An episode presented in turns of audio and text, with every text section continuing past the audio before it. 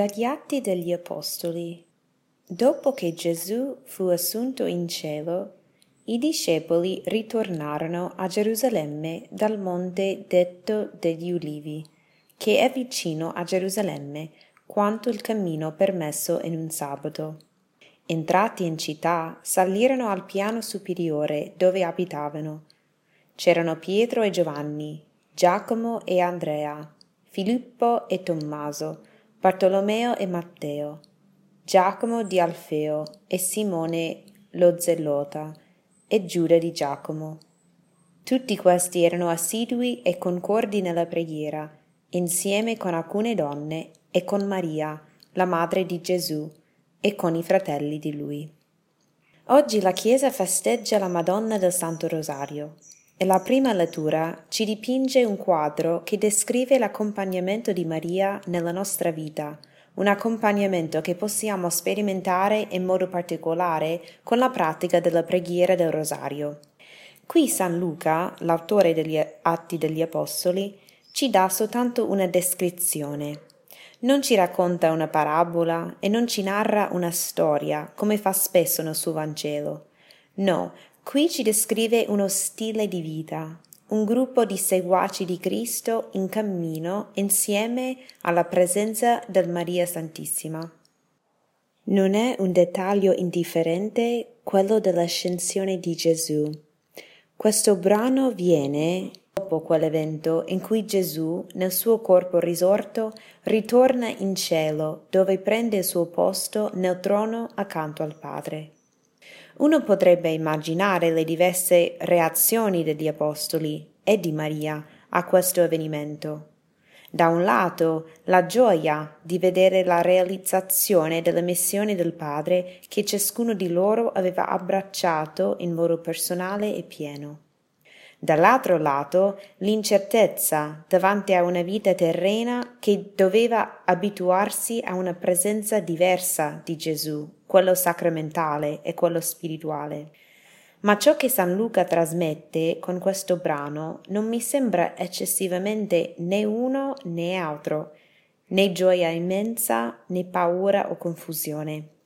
Dice che ritornano a Gerusalemme e entrano nel luogo dove abitavano, la loro casa del momento, e lì erano assidui e concordi nella preghiera insieme con alcune donne e con Maria, la madre di Gesù. Gli apostoli erano assidui e concordi nella preghiera. Che bella questa affermazione. Vivevano da veri fratelli, uniti nel loro amore per Dio e nel loro credere in Gesù Cristo. E questa assiduità e concordanza avviene non per caso alla presenza di Maria, la madre di Gesù.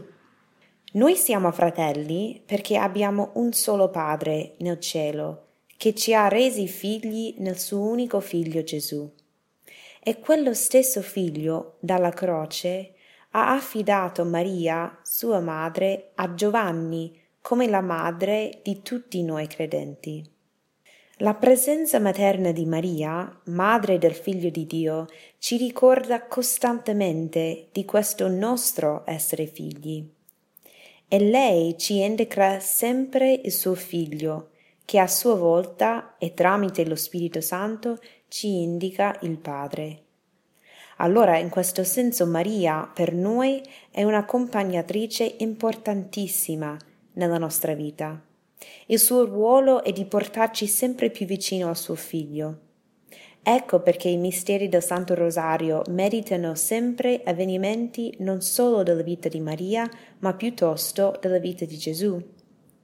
Oggi chiediamo la grazia di essere anche noi assidui e concordi nella preghiera con i nostri fratelli e sorelle in Cristo con cui viviamo quotidianamente.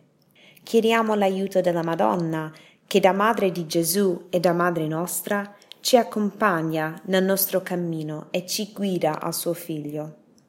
E proviamo oggi, in onore particolare della Madonna del Santo Rosario, di pregare il rosario, magari anche soltanto un mistero, per rinnovare la nostra fiducia nel suo aiuto. Che questo atto di fede possa portarci più vicino al Signore Gesù. Papa Giovanni Paolo I ci diceva il rosario, preghiera semplice e facile, a sua volta mi aiuta ad essere fanciullo e non me ne vergogno punto. Permettiamoci di essere fanciulli oggi. Buona giornata.